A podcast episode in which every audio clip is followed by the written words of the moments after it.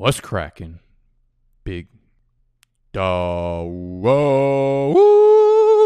Welcome, Bike, to the channel. Welcome, Bike, to the headquarters. My name is Nicholas. This is BDGE. Big Dogs Gotta Eat Fantasy Football. Today, straight up, I'm telling you who you need not to be drafting at the running back position in fantasy football. No gimmicks, no clickbait. Just read them and weep. One of my favorite videos to make all summer long. These are the guys who I put my stamp down on, guys who I just sit here and spew big fact after big fact. Sometimes I get mean, sometimes I get personal. I don't intend for things to get personal in these types of videos, but like a small Spanish woman, these fat running backs know how to rattle my cage. I'm ready to eat if y'all are. Tuck your shirts in. Stop yelling. Let's eat.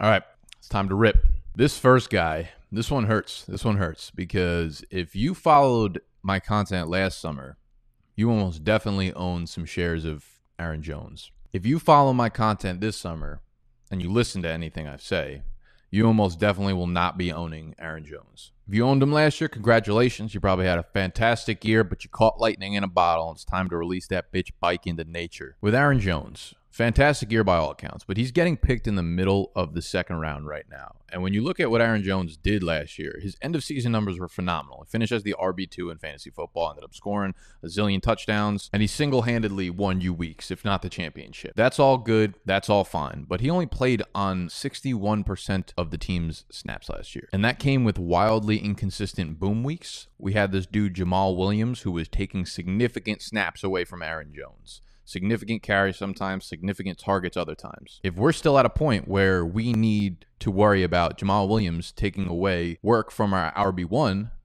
I've got news for you. We don't really have an RB1. Okay, but he did it last year with Jamaal Williams here. And I am not the biggest AJ Dillon fan, but where Aaron Jones excelled last year, if AJ Dillon takes a little bit of slice of that pie, it's going to be bad news for Aaron Jones, right? That 61% snap rate maybe drops down to 54, 53%. Those 13 goal line carries maybe drop down to 8 or 7. And then we're talking about some big problems when it comes to fantasy wise because if the efficiency dips at all, because his efficiency was off the fucking charts last year, if that dips along with the volume, you're looking at a, a monster, monster bust year for Aaron Jones. The big yikes moment came for me when I was researching Aaron Jones and I was looking back at the passing work, what he benefited from last year. Why were his passing numbers, you know, they, they ended up being pretty good. He caught almost 50 passes last year. But look at the, the makeup of this team, right? The only player in the NFL last year that had a higher target share than Davante Adams on his respective team was Michael Thomas. When Davante Adams misses a month of the season, targets have to go somewhere, and that is what happened last year. Davante Adams missed a month of the season.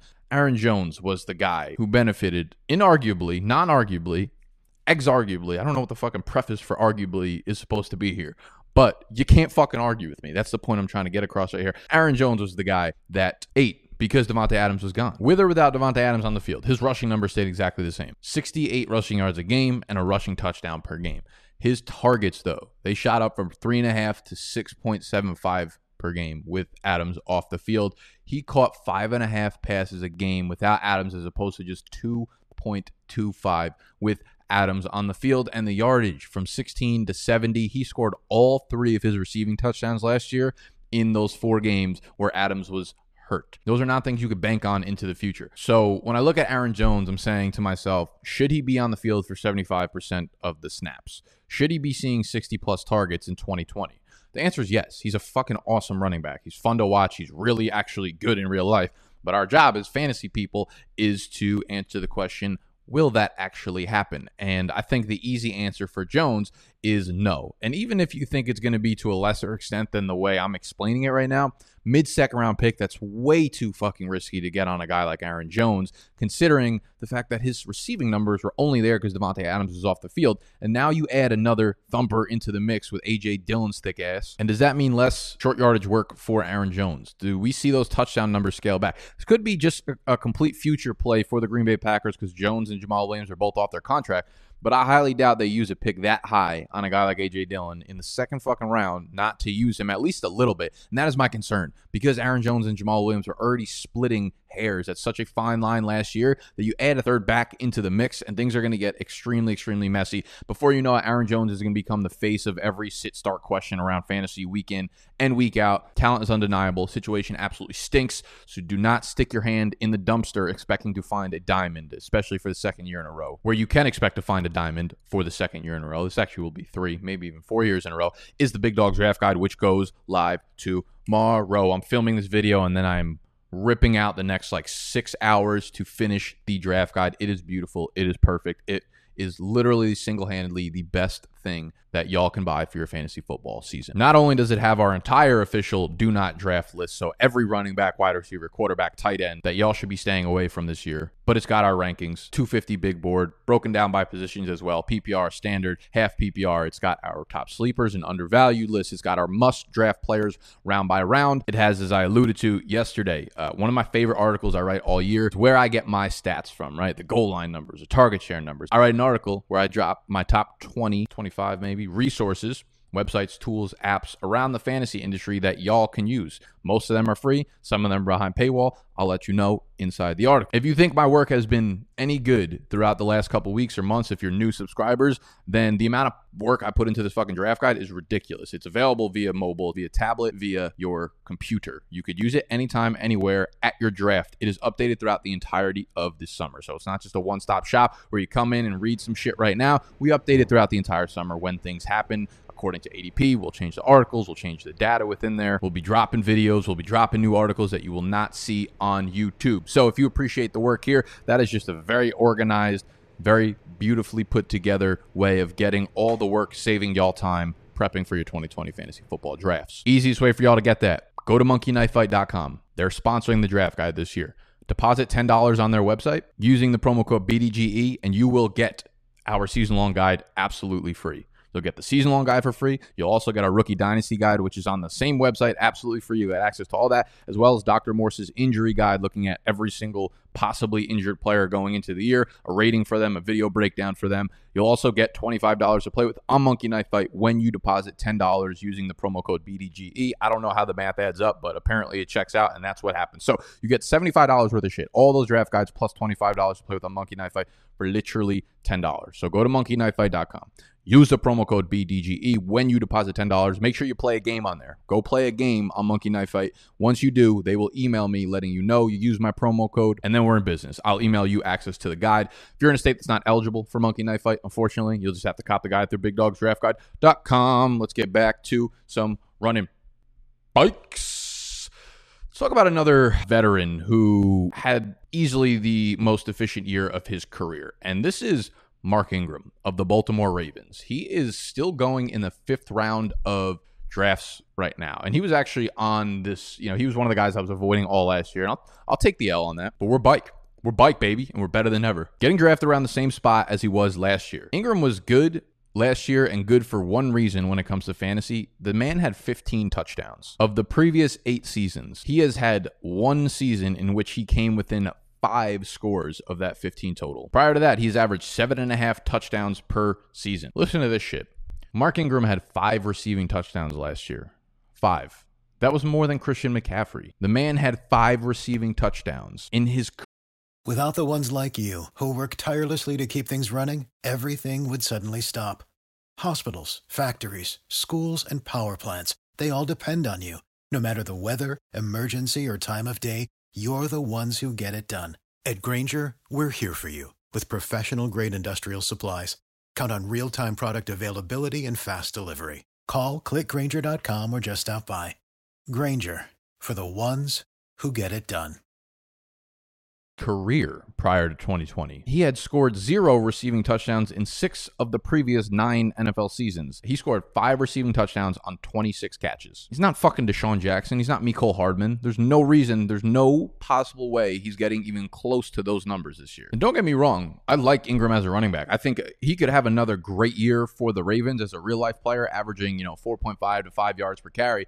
But like, come on, y'all. He averaged 1.7 targets per game last year, playing with a quarterback who doesn't dump the ball off to the running back. So I expect his involvement in the passing game to somehow be even more pulled back, more anorexic in 2020 than it was last year, minus the ridiculous touchdown rate, mainly because J.K. Dobbins excels in the passing game, right? He's their new second round rookie running back. I don't expect much volume to be going to the running backs as a whole, but now you have a guy like J.K. Dobbins who's good enough in the passing game to actually command targets. So if there's going to be someone that does get the requisite target share to make an impact in fantasy, it's going to be Dobbins, not Ingram. Ingram is 30 years old, coming off a lower body injury at the end of last year. At this point in their career, Ingram at 30, Dobbins coming into his rookie season. Dobbins is a much better running back and will produce at a far higher level on the field than Mark Ingram will. Do I think Mark Ingram starts the year as the guy for Baltimore? Yeah, I do. For as great as Mark Ingram was last year for fantasy, he only averaged 13.4 carries per game. We're talking about a starting running back in the NFL for the most run heavy team in the NFL that didn't eclipse 15 carries more than twice the entire year. If that number dips off at all, which I expect it to because J.K. Dobbins is now in the presence, you're going to be punching yourself in the dick for drafting a medium floor, low upside 30 year old running back in Mark Ingram in the fifth round. Please, please, please, please do not do that. There's a very good chance that we have an end of the year with J.K. Dobbins like we did with Miles Sanders. Maybe it's not an injury, but Dobbins is good enough to com- start commanding more and more and more work to the point where at the end of the year, Mark Ingram is getting eight to 10 carries, like one target a game getting a goal line carry like every other game. So that's what you're depending on. Those are not those are best ball guys, yo. You don't want guys who you have no idea which weeks to start them in during season long. We need to start putting that on a pedestal more. We need to stop just fucking saying end of season numbers. We need to stop talking about overall situations. We need to dive in deeper. Really look at what this situation could end up being for Mark Ingram. Using your fifth round pick on him and maybe halfway through the year not being able to start him at all is going to be a huge problem. So stay away from Mark Ingram, please. And I'll be honest, I'm I'm I'm I'm probably too much of a coward to really put him on this list in its entirety. So I'm not really gonna like have him be my guy this year who I'm avoiding. But Joe Mixon, as where he's going right now, he is the RB7 in drafts, and he'll probably go at like the RB6. If I have a top six pick or top seven pick, it will not be on Joe Mixon. I understand that they're going to be improved this year, but that improvement is a, a fact. It's a guarantee because they were so fucking bad last year. They were like bottom three offensive line, bottom in scoring, bottom in pay, like bottom in everything that you don't want to see an offense be in. So of course they're going to be better. Doesn't mean they're going to be good. And the video I did last week or two weeks ago, we were talking about uh, identifying league winning high upside running backs, right? The ones who can literally be the Christian McCaffreys, the ones who can average 20 plus points per game. The things that they had in common were they're catching 50 passes, they're running behind a very, very good offensive line, and they're in an offense that is very, very, very good, obviously leading to more scoring opportunities. We don't know. All of those are maybes at best for Joe Mixon. So the, the thing with Joe Mixon is like most people are drafting him thinking that he's a ceiling play at like the seven pick. And I am just not on board with that. I don't think he has the ceiling to give back what people think he is. We're just we're every year, we're three years into this now. By the third year, by the fourth year, whatever year we're into by now, you, you've usually seen the ceiling of a running back. Gio Bernard is still in the fold, man. The passing work, you know, if Gio Bernard gets cut, listen, I'll take Mixon right off this this list. But Gio's still very involved in third downs. He's still catching a lot of passes. Mixon finished last year as the RB 12, yes, but he was RB 17 in points per game. We don't know what we're going to get out of Mixon this year because the beginning of the year they didn't use. He was horrible in the beginning of the year. The end of the year they started giving him 28 carries a game. I don't think that's how this offense is going to be set up. I think there will be a lot more pass heavy. Does that mean that Gio gets more involved? Does that mean they use Mixon? Just seems like they don't want to use him in the passing game, and that's what makes me worried. So second round pick, completely fine with Mixon, even at the very, very end of the first round. But where he's going right now in terms of ADP, cannot get on board. The other guys I just want to end this this list with, like sort of like a Mark Ingram, but actually very much like a Mark Ingram. So like the Darrell Hendersons, the Kerryon Johnsons, and the Marlon Macks. Mostly the latter two, because no one's really drafting Darrell Henderson anymore. But guys, Kerryon Johnson and Marlon Mack need to be off your season long redraft radars. And I keep hearing people like, oh, you're getting an RB1 for the first month of the season if you draft those guys. Like, one, the fuck no, you're not, because those guys were barely RB1s when they had the backfield entirely to themselves. Like you were hoping that Marlon Mack put up the RB 13 or 14 week if you put him in your lineup last year. You were hoping Kerryon didn't get hurt when you put him in your lineup last year. These are guys who you will not be able to like you could barely depend on them last year when it was their backfield. So now you're adding these extremely talented rookies into the mix D'Andre Swift, Jonathan Taylor. And even if they don't start off as the workhorses, even if those guys are getting eight touches or 10 touches, those touches are coming off the plates of Mack and Kerryon. This comes down to season long where you're actually having to decide who you need to start week over week. And that becomes a problem for these guys. Marlon Mack, Kerryon Johnson, these are where you want to do the best ball. And I know that's becoming a cliche like the best ball cop out, but people who even use the cliche use it wrong. The only time they're ever like, oh, this guy's a good best ball pick is when he's like a deep threat as a wide receiver. These are the better best ball picks. The running backs, think of yourself this when you're in the middle of the season, the guys who you constantly have to ask the sit start questions for, guys like, oh, do I play him or him in the flex? Those are the guys who are good best ball picks. Those are the guys that you don't want in season long. The strictly pass catching backs. Tarik Cohen, you want nothing to do with that because you have no fucking idea what you're going to get on a week over week basis. The opportunity cost of the guy you leave on the bench, or the two points you get from him, and then the 18 points that you miss out from him. So, yes, he could finish as a, the running back 34, but for your team, he was realistically the running back 45 because that one week where he exploded and got 10% of his fantasy points wasn't in your fucking lineup. So, guys, this is more of like a strategy thing. When you're asking yourself, running back by committee, is he talented? Is he going to get work? Stay away from those guys. There's no reason to pull the trigger on these guys because you'll never know when to start them. Capiche? I want to know. I want to know who y'all are staying away from. Who? What running backs at their cost? Maybe you know what? Let me know a running back you're staying away from, no matter what. You don't care about the cost. They're just completely off your draft board and then two, I want to know some of the running backs you think whose ADPs are horrible right now that you would not be touching anywhere within like 15 or 20 picks of where they're currently going. They dropped you two or three rounds. Listen, Listen, every man has his price. I understand that. But show some love and drop that down below. While you're down there, hit the button that looks just like this. That would be called a thumbs up button. Subscribe to the channel if you are new. I think we're going to do the same video, but for wide receivers on Thursday. But between now and Thursday, the draft guide drops, y'all. So if you do cop it, also forgot to throw this in there. I'm going to be going live tomorrow on YouTube to celebrate the launch of the draft guide, probably around 12:30 p.m., 1 p.m. So set your timers, mark your calendars